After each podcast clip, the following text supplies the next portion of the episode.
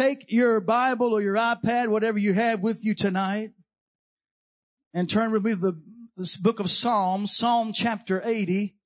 I just want to say it is, I think I saw a few kids in the room tonight. Did I see a few kids in here tonight? If Young people over here, I'm so glad that you guys are here, believing for something great for you in this service, in these altars tonight. How many of you know our children, our students must experience the power of Pentecost in their life? I was 10 years old when I was eight when I was saved, 10 years old when I received the baptism in the Holy Ghost, and I've never been the same. I'm believing people are going to receive that gift tonight that are hungry to receive. But I want to preach tonight on this thought, the necessity of revival.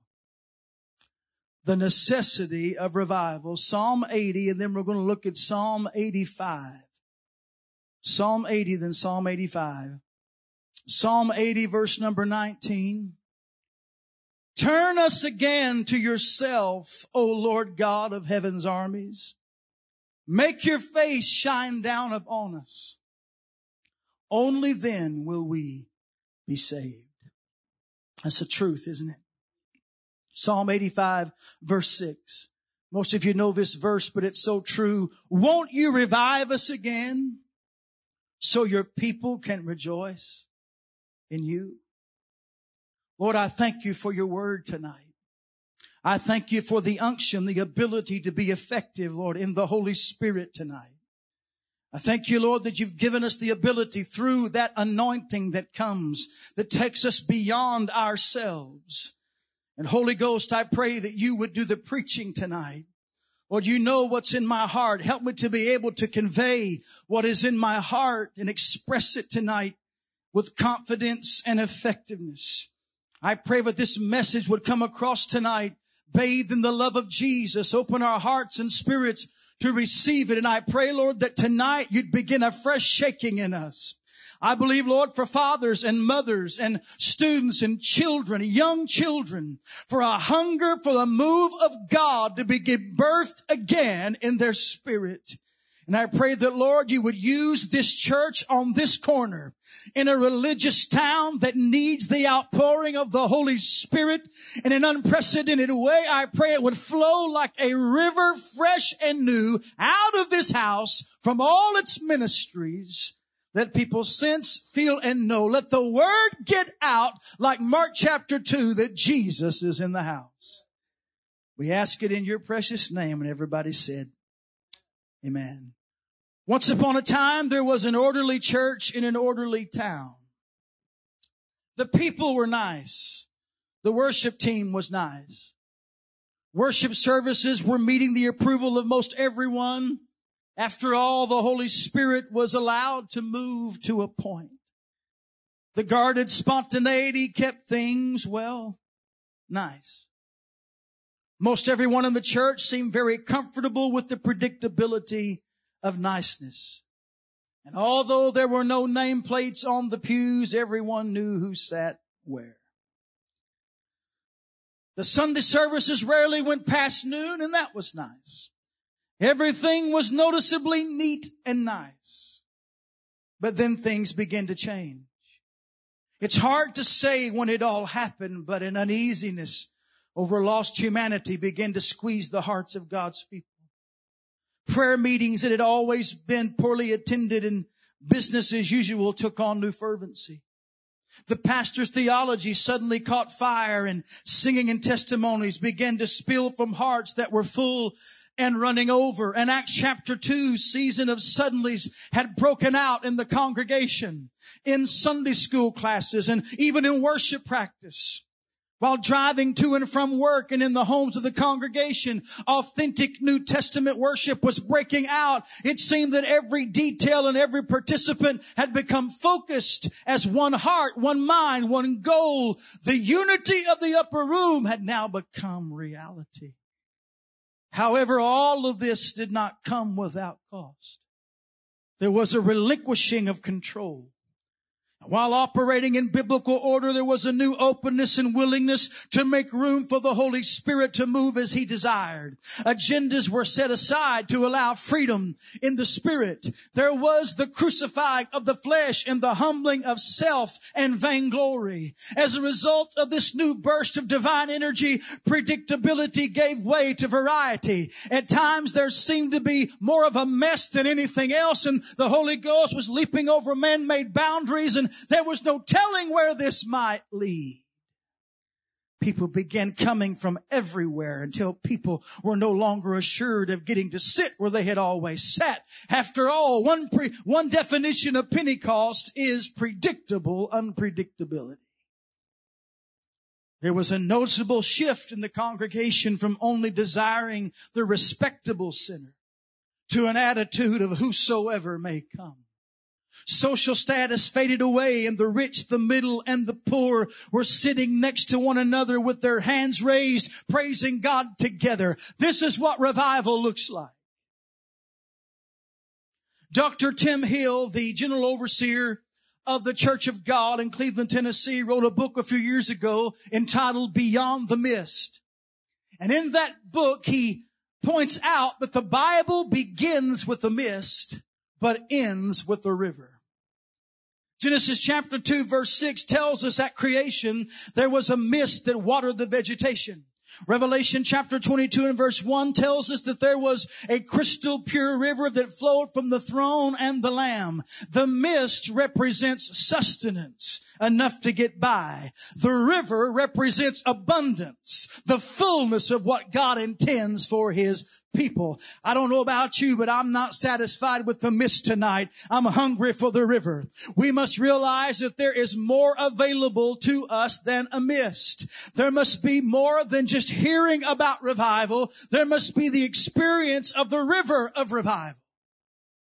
Now, several years ago, I started telling my youngest daughter, Libby, uh, she's 11 now. She was probably seven or eight then.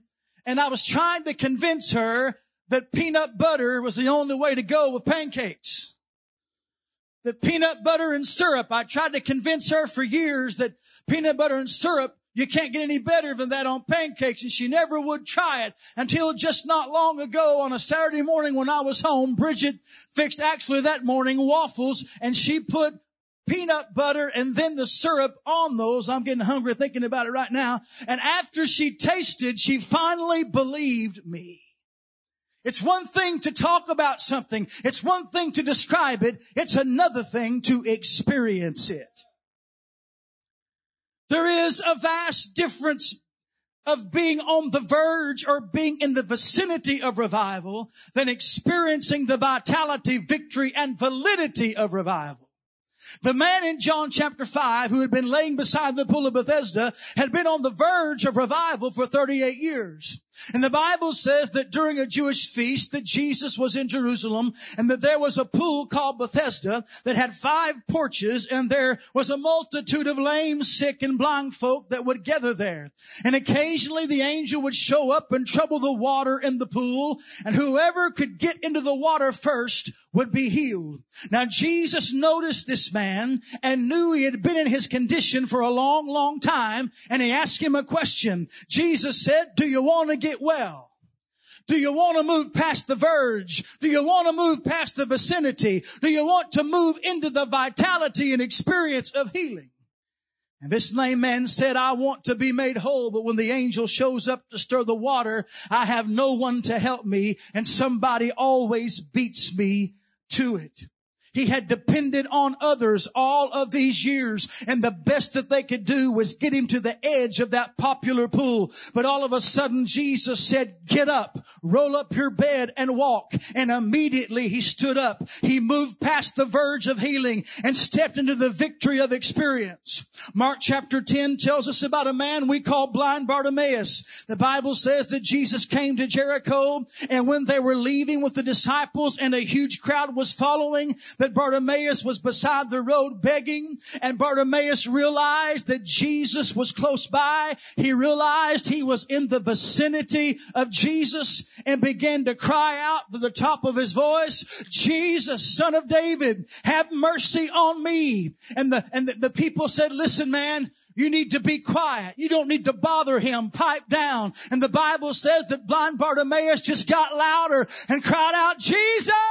Son of David, have mercy on me. How do you know when you get desperate for Jesus, when you get desperate for a miracle, when you get desperate to get in past the verge into the experience of a move of God in your life, when you're dead and you're cold and you're dry and you're indifferent and it just doesn't have that closeness that you once had, sometimes you gotta find your voice again. People said, Hey, Jesus stopped and told us to come get you and come over here. So they brought old Barney over to Jesus. And when it's interesting, when they brought Bartimaeus to Jesus, Jesus asked him, what do you want me to do for you? And Bartimaeus says, I want to see. Now, it's very interesting to me that Jesus asked a man at Bethesda's pool if he wanted to get well, who had been there all those years. And he asked Bartimaeus if he wanted to see or get well. But you see, when Jesus asks a question, he's not needing information. It's because we need revelation. You would think it'd be obvious that the lame man wanted to walk and Bartimaeus wanted to see, but not everyone who is lame wants to walk. And not everyone who is blind wants to see. There are a lot of people who are enjoying their lameness. There are a lot of people who are relishing in their blindness. Yet more importantly, so many are content to be in the vicinity of the transformational power of Christ, to be in the general area of an outpouring of the Holy Ghost, but not know its reality. I want you to understand something tonight. That revival meetings are not just days you set aside. Now this is important.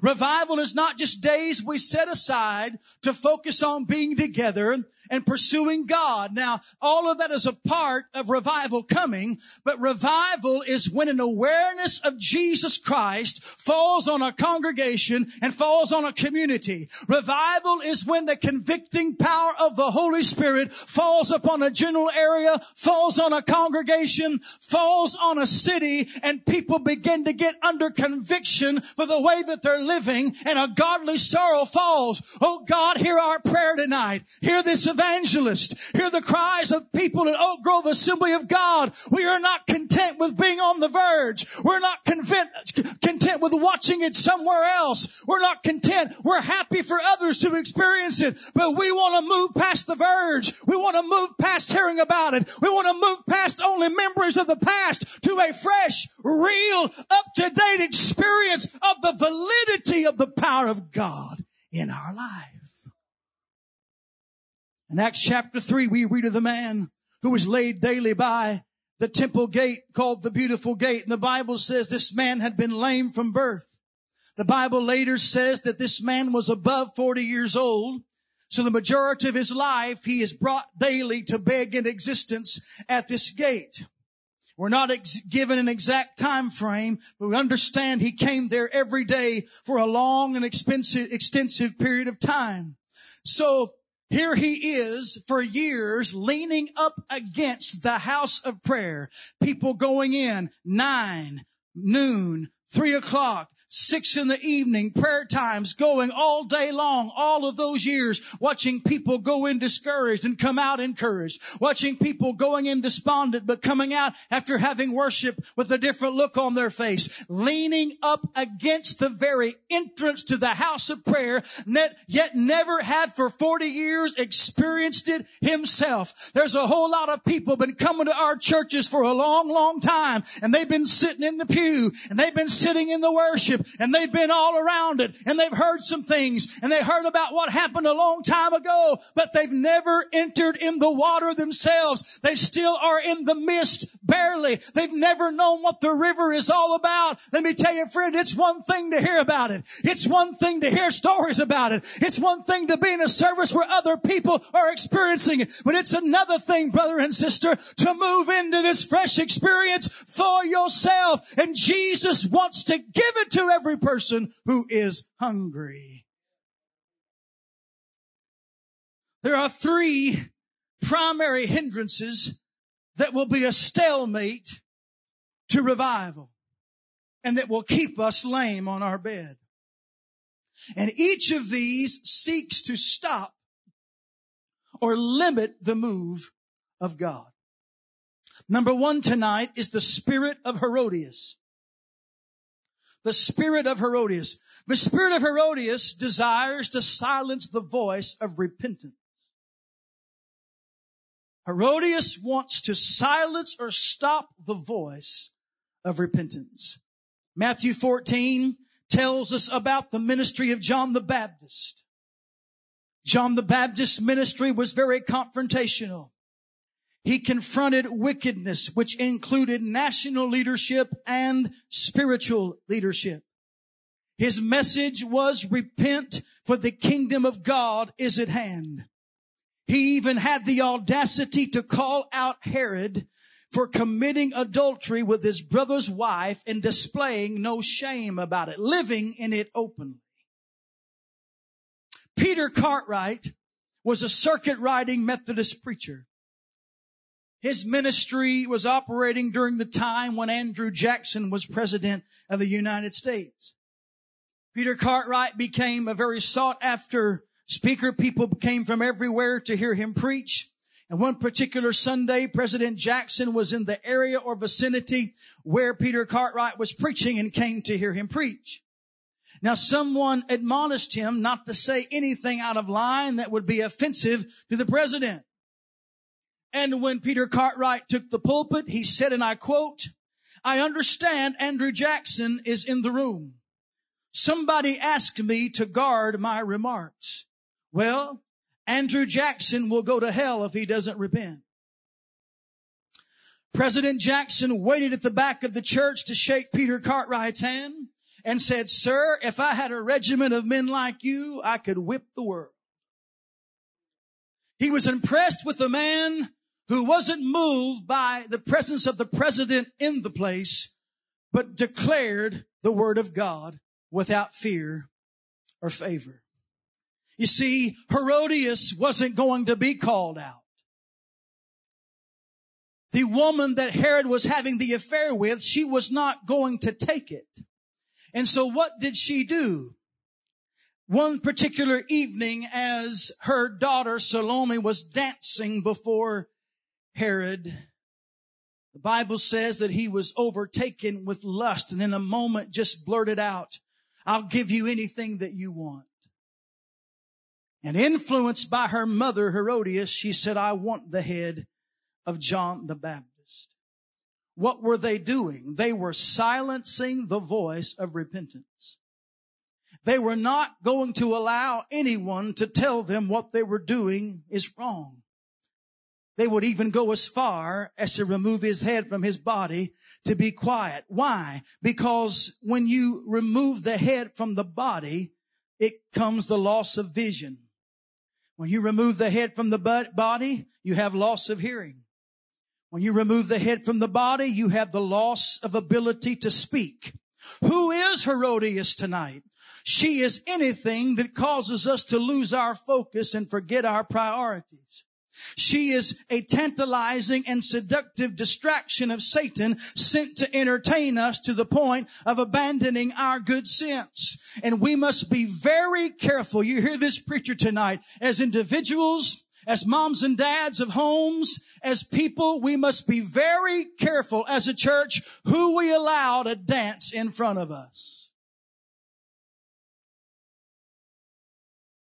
Not only repentance, of personal sin, but repentance of national sin. Many of you may have heard just a few weeks ago the San Francisco Gay Men's Choir put out a video and made the statement, we are coming for your children. Saying that they're bringing that lifestyle with a vengeance to take our children. Just two weeks ago, U.S. Olympic soccer player showed up at the Metropolitan Opera in New York City at a gala event and she was dressed in an American flag and was carrying a purse. And on that purse, it read, not in God we trust, but in gay we trust. Tonight we need to repent for our tendency to forget our need of God. In Isaiah chapter 6, Isaiah had the realization of how needy he was. This prophet of God, when he experienced the presence of Almighty God, he fell to his face and said, I am unclean and I dwell among people who are unclean. Isaiah realized being in the presence of God, how small he was in comparison to a holy God. He realized how dirty he was compared to the purity of a holy God. And I make no, I'm not ashamed to say it tonight. This nation needs to fall on its face and repent. Our churches, many of them operating in arrogance, feeling as though we've got everything figured out. We have a lot of circumstances and situations where the Holy Ghost, they require Him to clock in and clock out, telling Him when He can come and when He can leave. That is the epitome of all arrogance. We, but we, we have forgotten ourselves. We need to realize that unless the Holy Spirit comes, that nothing of eternal significance is going to take place unless the anointing of the Holy Ghost is in the house, nothing is going to happen. I can do nothing. You can do nothing. On my best day, I can't sing to make it happen. I can't preach to make it happen. I'll never be able to make it happen in my own power. It's of a contrite heart that we fall before the Lord and say, I can't take a step without you. I can't take a breath without you. If you don't come, we're dead in the water. We're absolutely, totally dependent upon you. But we've learned how to do this thing. And because we've been so blessed with incredible facilities and with finances, we think, we begin to think that we can get by with or without the Holy Spirit. That we're fine if Jesus shows up and we're fine if He doesn't show up. But without Him, we will fail. Isaiah 57 verse 15, for thus says the one who is high and lifted up, who inhabits eternity, whose name is holy. I dwell in a high and holy place and also with him who is of a contrite and lowly spirit to revive the spirit of the humble and to revive the heart of the contrite.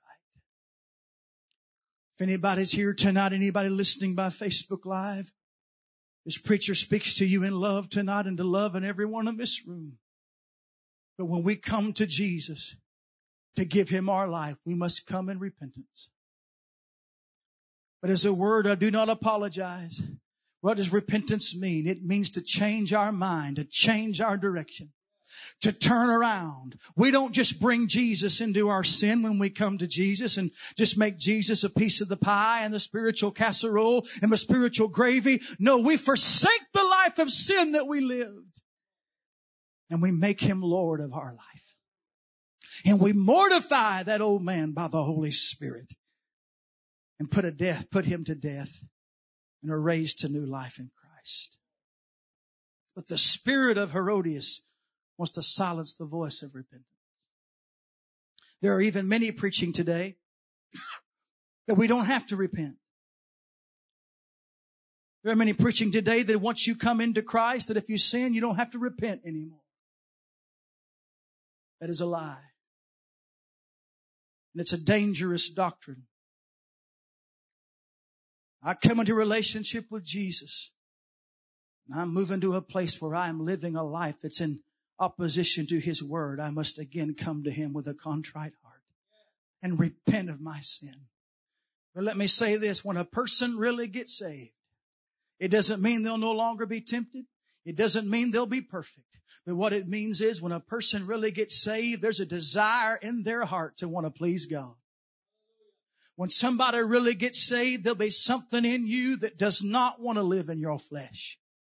Hallelujah. Number two, not only the spirit of Herodias, but second of all, we mentioned her this morning. We're going to mention her again tonight is the spirit of Jezebel. Jezebel desires to silence the voice of revival. Herodias wants to silence the voice of repentance. Jezebel wants to silence the voice of revival. Jezebel's husband Ahab had the title and the crown, but she had the control. The Jezebel spirit rejects the thought of submission to godly authority and bristles at anything that suggests the embracing of humility. This spirit promotes rebellion and insurrection in the body of Christ. And 1 Samuel 15, 23 identifies her for what it is and who she is as witchcraft.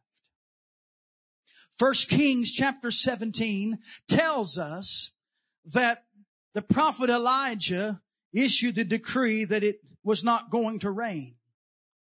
And by the time chapter 18 gets around, the famine had become so severe that people were eating bird dung and donkey's heads.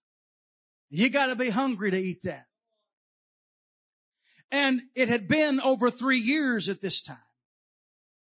And interestingly enough, the prophet Obadiah was working in the house of Ahab.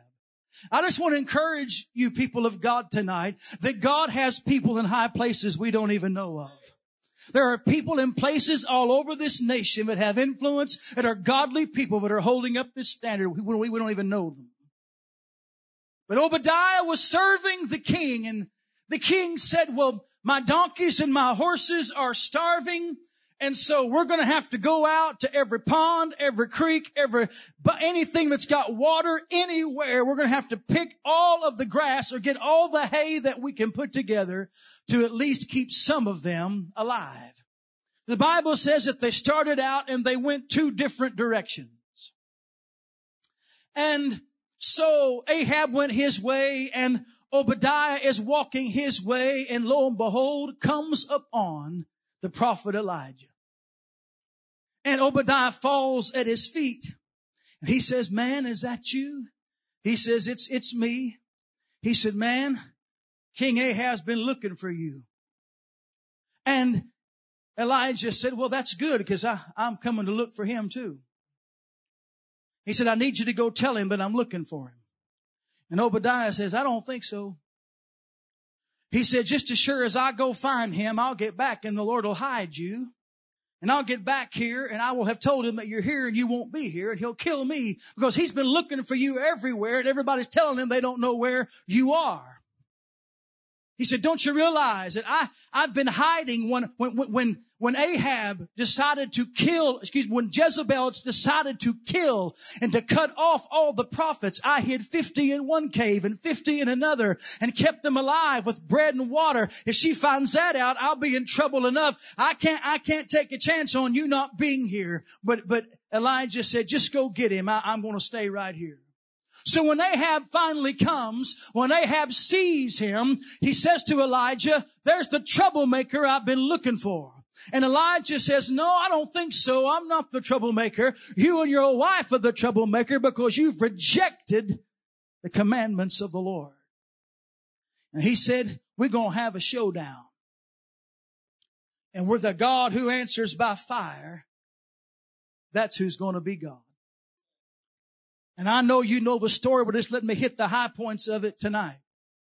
You got to understand, see, Jezebel wants to silence the voice of revival. And so here they are, they get up to Mount Carmel and he, he brings, uh, Ahab brings 850 prophets. There were 450 prophets of Baal. Then there were 400 additional false prophets who pastored these idolatrous houses of worship. And they brought them all up to the top of Mount Carmel. And Elijah said, what we're going to do is we're both going to cut up a bull each. We're going to put it on this altar and we're going to cry out to our God and whoever answers by fire, that's who we're going to serve and that's who's going to be God. So they agreed and the Bible says he even was kind enough, said, you pick the bull you want and I'll let you go first. And so they got the bull cut up, they put it on the altar, and the Bible says from morning till noon they cried out with no response whatsoever. And Elijah began to make fun of them. I said, maybe he's busy. One version says maybe he went to the potty. Maybe he had to go on an errand, cry louder. You're not getting his attention. And so they cried louder and louder and they got so desperate. The Bible says they cut their bodies until the blood gushed out of their body with no response. And when Elijah, he cut up his bull, he prepared it, but the first thing he did was prepare the altar of the Lord. Hallelujah. Then he put that, that sacrifice on top of there. And just for fun, he got four barrels and you know, we had been in a drought, but he said, I want you to, to put, pour four barrels of water on there. And I want you to do it a second time. And just for fun, I want you to do it a third time. He dug a trench all around the altar and the water poured over the sacrifice and filled the trench. And then he looked up into heaven and said a simple prayer and said, Lord, you know why I'm doing this, not for my glory, but to prove that you are the God of all gods. And after that simple prayer, fire came down from heaven, licked up the sacrifice, the stones, the water, the dust, and those prophets of Baal cried out, the Lord is God, the Lord is God. Revival broke out on Mount Carmel. Well, Jezebel wasn't going to have that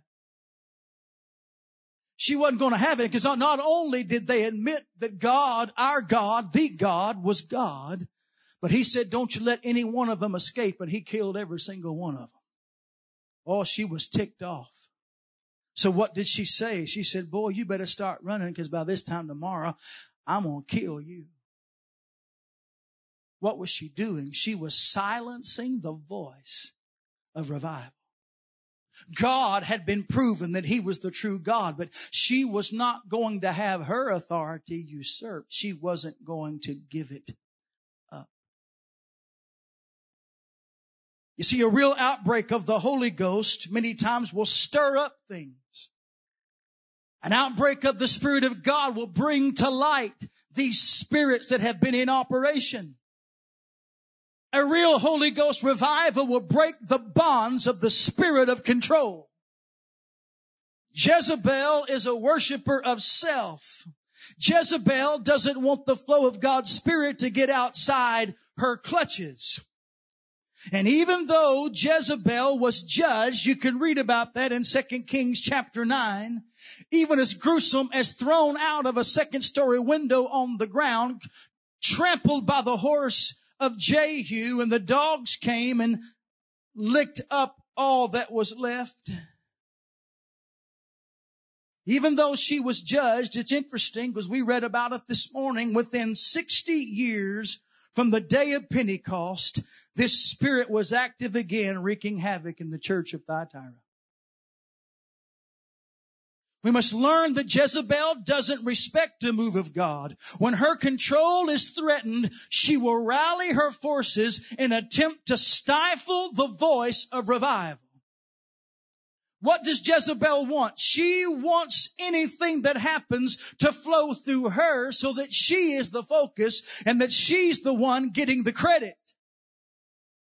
I have seen in my 23 years of evangelism the fire of revival start to burn and there begin to be an outpouring of the Holy Ghost. And someone who cannot handle not being the center of the move of God wants to rechannel that river to flow through them so that everyone sees them instead of seeing and experiencing the glory of God. That's why we are desperate to see a Jesus revival break out.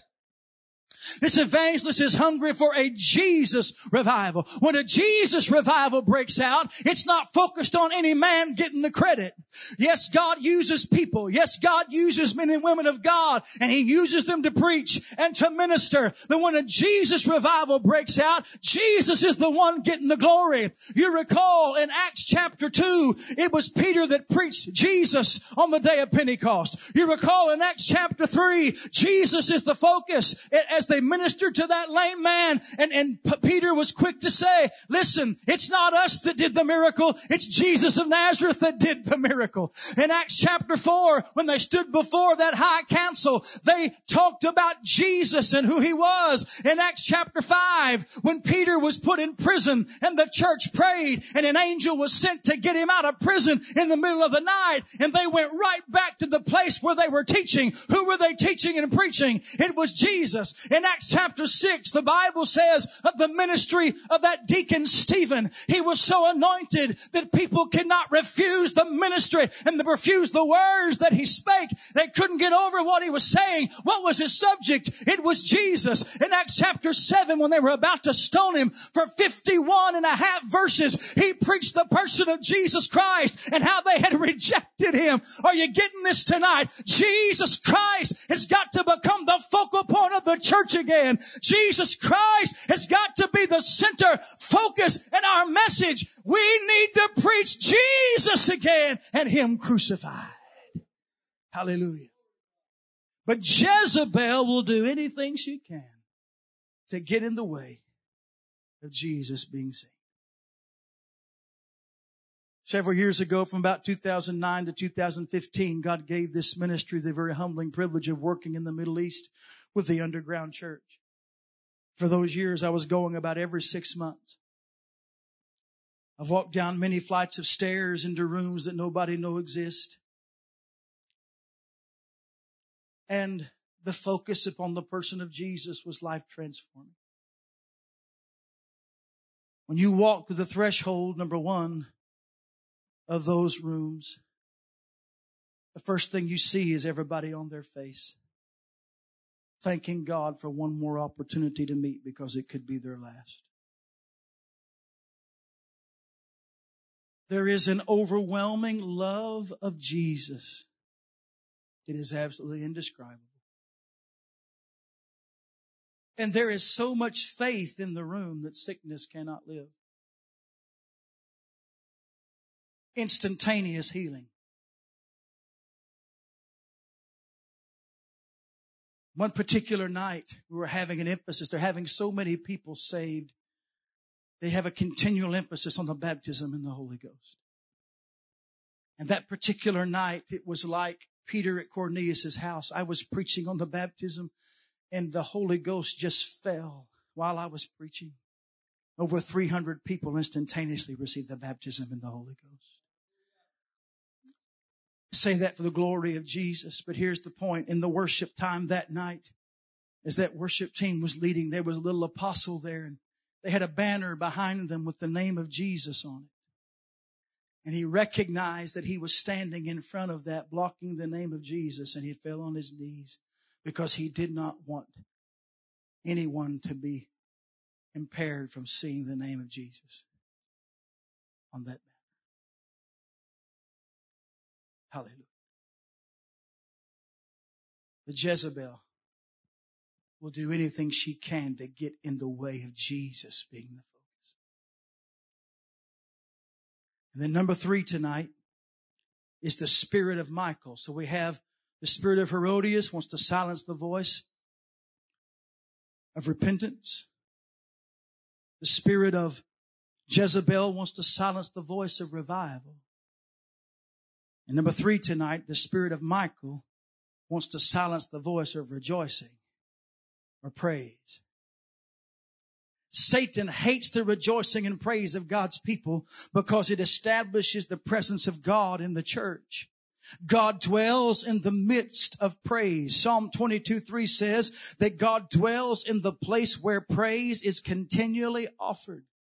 And even before his eviction from heaven until now, Satan has had a jealousy and hatred for the worship that only belongs to God because he has always wanted it for himself. From the beginning of time, since Cain killed Abel over a worship issue, Satan has continually tried to interfere in the spiritual health of God's people by trying to contaminate the worship experience. Nothing illustrates the attack upon praise and rejoicing like the story of David when he brought back the Ark of the Covenant to Jerusalem. David sought the ark for the ark with great passion until he found it. And after much distress and heartbreak, many of you know the story of the things that they went through to get the ark back. David finally took the proper steps to return the ark of God and rejoicing and celebration like few had ever seen was breaking out in the streets as David returned from the house of Obed Edom with the ark. David could not help himself anymore. He had to get involved in the worship and his kingly composure gave way to a happy heart. The psalmist came pouring out of him as he removed his stately robes and put on the priest ephod. And he danced before the Lord, the Bible said, with all of his might. You can read about that in 2 Samuel chapter 6. So he humbled himself. He just got sweaty dancing before the Lord. And his wife Michal had been watching the parade from her upstairs window and had seen David disrobe and dance all over the streets. She was embarrassed of his worship. Michal loved David as a king, but she hated him as a worshiper. I can see David dancing through the front door at the palace, running up the stairs and shouting, honey, I'm home. Only to be met with the disdain and disapproval of his wife who made it abundantly clear that, that David had made a fool of himself, that he had behaved in a way that was beneath a king. It's interesting that Michal in the entirety of God's word is never called David's wife she is always referred to as Saul's daughter.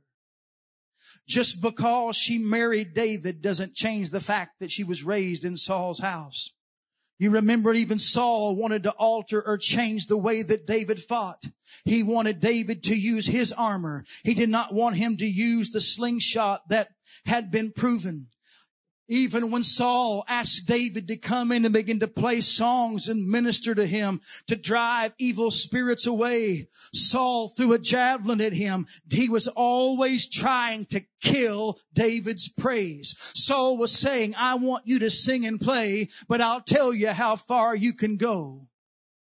I've seen a lot of cases in a lot of churches where God's anointing was on somebody and God used them in a powerful way in the worship, but there was jealousy in the camp and somebody else who had little control tried to push them in a corner so they would not be seen, so that they would be the one that the move of God would flow through. I've seen it many times. What are they doing? They're throwing a javelin trying to kill the praise of that person whose God hand, whose God's hand was on. Oh, oh, oh, Saul could not handle it when they said Saul's killed his thousands and David his ten thousands. He traveled, he hunted him down five years on horseback trying to take his life to put out his praise once and for all. And there's people that the enemy gets in their heart and they get, uh, they have some vendetta in their heart operating in this spirit trying to kill whoever God might be using when what they need to do is be thankful. What they need to do is praise God for that gift. What they need to do is say glory to God that your hand is on them.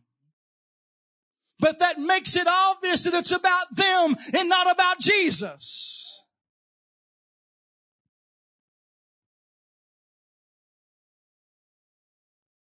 David said in Psalm 27 verse 2, when the wicked, even my enemies and my foes came upon me to eat up my flesh, they stumbled and fell. I love David's response to his wife. David said, it was before the Lord who chose me instead of your father and all his house to appoint me ruler over the people of the Lord and over Israel. He said, therefore I will play music before the Lord and I will be even more undignified than this and will be humble in my own sight. You know what David was saying in good old Springfield, Missouri vernacular? He was saying, you ain't seen nothing yet. You hadn't seen my best praise. We can't allow status, position, money, pride, fear of what somebody thinks, or concern about wrinkling my shirt or mascara running down my face to keep me from praising my Jesus. This has been a prevailing problem in the Pentecostal church for several years. We like the blessing and the influence we have enjoyed, but don't want to be associated with the fire of Pentecost. I'm not talking about getting out of the flesh and getting out of order. I'm talking about liberty and freedom in the Holy Ghost. It's time to be loose and free in the Spirit because loose and free praise in the Holy Ghost is infectious. That's one word we heard a whole lot the past year and a half is the word infectious infection. There needs to be an infectious thing that breaks out in Oak Grove Assembly of God called the praise unto God from a heart that loves Him. I'm talking about dancing. Somebody needs to dance again. Somebody needs to shout again. Somebody needs to get in the aisle and praise God again. It's time for an outbreak of something fresh in our praise. We need the liberty of Jesus to infect the entire congregation. And we refuse to let the javelin of Saul hinder our praise. I've seen a lot of people through the years get critical of others that are praising God in a way they feel is undignified. But you may not know what Jesus has done for that person. You may not have been there when God healed them of cancer. You may not have been there when God brought their daughter home that was a drug addict. You may not have been there when God saved their son that was an alcoholic. You might not have been there when God put their marriage back together. You might not have been there when God came through and they couldn't pay that bill, but somehow by a miracle, God supplied the need and he got paid. You may not have been there when God moved in their life. It's time that we start looking at somebody else and being critical and get involved ourselves and get loose in praising Jesus with all of our heart. The spirit of Michal, oh, she wants to raise her voice. She wants to limit or affect or silence the voice of rejoicing. Satan hates worship that carries revival. Not only on this platform, this worship team, Maybe they realize it, whether they realize it or not, they are carriers and conductors of revival. And how they live their life greatly affects what happens on this platform. I told them last night as we were eating a meal about three aspects of worship. Number one is the life of consecration and dedication of the people on this platform. You let me teach for a minute. When people come to this platform who live lives of consecration to the Lord, and live lives of holiness unto the Lord, it matters. You hear me, young people? The Lord is not just going to anoint anything. We have a great confusion in this culture of anointing and talent. We've, I've heard a lot of talented people that didn't have the touch of God on their life. But it's a powerful combination when someone has giftings and has the touch of God upon those giftings. We must learn to know the difference, but the life that we live is crucial to our effectiveness because it is a life of holiness that produces power in our life our abstinence from the world, the things of the world, the mindset of this world, the distant, the, the, separation that we live and not involving ourselves in the way of the world. Ephesians chapter two, this is good preaching tonight, talks about the course of this world that we all used to be on, following the course of this world. But by the grace of God, He's lived, raised us up to sit with Jesus in heavenly places. Hallelujah. Not only the life of consecration and holiness, but second of all, is creating an atmosphere. And when this team comes up here, they've been living for Jesus, communing with the Lord. Therefore, when when pastor's daughter is leading, and usually from that, you're having to put up with me this week when she's leading from that piano, and your, your worship team is here and they're moving by the Spirit of God, getting you to that sweet spot, to that place that moves you past the surface down into that place where the Spirit of God is, where anything can happen, where faith, because until our spirit connects with the Holy Spirit, we have not worshiped. Satan hates that. He does not want that to happen. That's why he throws every javelin he can throw. That's why he wants to create jealousy up here. He'll do anything he can to get in the way. He'll try to cause this person not to like that person. He'll try to cause this person to get competitive with this person. He'll do anything he can to sow seeds to, of, of a lack of faith. He'll do anything he can to get in the way of there being that pure spirit of unity to lead you into worship because he does does not want the spirit of revival to be on what's happening. This, what happens up here is so important because it brings you into the presence of the Lord. And then finally is spiritual warfare. Every time this team steps up here, they're involved in spiritual warfare. Every service that you come to in this church, as you begin to move into the presence of God, the enemy of our soul wants to do everything he can to distract, to keep us. He wants to keep our mind focused on other things. He wants to attack us with feelings of, of a lack of self-worth. He wants to do anything possible to hinder us from moving into the presence of the Lord. And sometimes it's a fight. Sometimes it doesn't take five or ten minutes. Sometimes It might take 40, 45 or 50 minutes before the atmosphere is set and the heart is prepared for the seed of the word of God. But until it gets to that place, we cannot stop because until the heart is prepared, they're not ready for the word until we get to that place where faith has filled the building. Many times a pastor comes to this pulpit with the word of God burning on his heart for that service. But because the ground is not prepared and people haven't moved into the presence of God because their minds are here, there, and everywhere. The, this word, this seed does not fall on good ground, but we have to move. Oh, Satan hates it when we get to that place. He'll do anything he can. He hates worship that exalts Christ and his lordship. He hates worship that causes an atmosphere where the Holy Spirit is at work lifting up Jesus and displaying His authority. After all, it was Satan who rebelled against God. And even though it's hard for us to wrap our minds around the reality that he, over a, th- a third of the angels he convinced to go with him in rebellion against the Lord. And ever since that time, he has made it his job to try to remove the focus from Jesus Christ. But tonight I know this church is with me in heart, soul, mind, and I want you to lift your hands with me and I want you to begin to worship Jesus and give him the preeminence and the glory that he deserves. Jesus, you are highly exalted in this room tonight. Jesus, I magnify you. I glorify your sweet and holy name. You are the only one that saves. You're the only one that can heal. You're the only one that can deliver. You're the precious baptizer in the Holy Ghost. You're the one we're looking for in the eastern sky, our soon coming King. You're the one who can do anything. You're the one who can deliver every captive. You're the one who can break every chain. You're the one who can show up in the midst of somebody's life tonight in turmoil and turn it all around. And we worship you and we magnify you. Absolutely, we must have, Lord Jesus, a revival of who you are break out again. Hallelujah. Hallelujah. Hallelujah. Stand with me tonight. For worship team of musicians would come. My brother, if you'd help me on the piano again, that would be very, very helpful. Oh, revival is a necessity. Because this city, it is absolutely imperative that they experience what who Jesus is in all of his glory.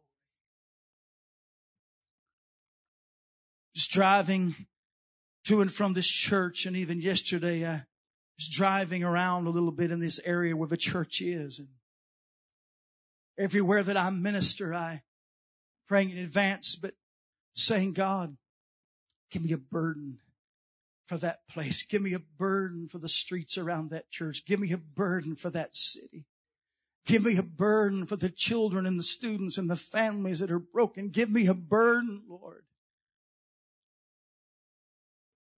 I've been praying for you. I've been praying for the people of this community and those in proximity to this church that so desperately need Jesus and need to see an outbreak and an outpouring of the person of Jesus where people don't leave talking about a man, but they leave talking about Jesus and how awesome he is. I believe I'm looking at some hungry people tonight who want to believe with me for a Jesus revival to break out. For there to be a moment where suddenly something happens and there is an absolute total change of purpose, change of focus, where we know in our hearts that something is different that there's something tangible of the Spirit of God that's moved us into a completely different place. Where people drive by this church and get under conviction of their sin. Where people pull through the parking lot and get healed in their body because of the power of God that's moving here. Where people get in proximity to this church and people who hadn't thought about Jesus in years they begin to think about who He is and begin to think about eternity. That people begin to be drawn here like a magnet from every walk of life. People from every rung of the socio-economic ladder, every color, every creed, drawn from all over this city. to a church that's going to present Jesus Christ to them and allow the freedom and operation of the Holy Ghost. But Herodias, she wants to get in the way. Any preacher that preaches with boldness a message of repentance, there's going to be some people not going to like it. Old Jezebel, she wants to shut down the voice of revival to remove the, that, that changes the focus and the course away from her, but she wants to control it and wants it to flow through her so she can control and get the glory. But in the name of Jesus, she is not going to have her way. And in the name of Jesus, we refuse to let the spirit of Michal that wants to shut down our rejoicing and change the way that we worship God. We refuse to let her have her way. And we come against her by the power of the blood of Jesus and declare that this house is going to have liberty. This house is going to have freedom. And I believe there's going to be people that are going to move into a whole new vein of worship and praise like you never have before. That people are going to move into a place where they're so open. Oh, they're just, they're just vocal in their praise. They're waving their hands. They might dance a little bit. They might even have to run the building if they get too excited. Oh Lord, do it again. Do it again. Loose us to worship you to not let what somebody might think shut us down, but loose us in the name of Jesus.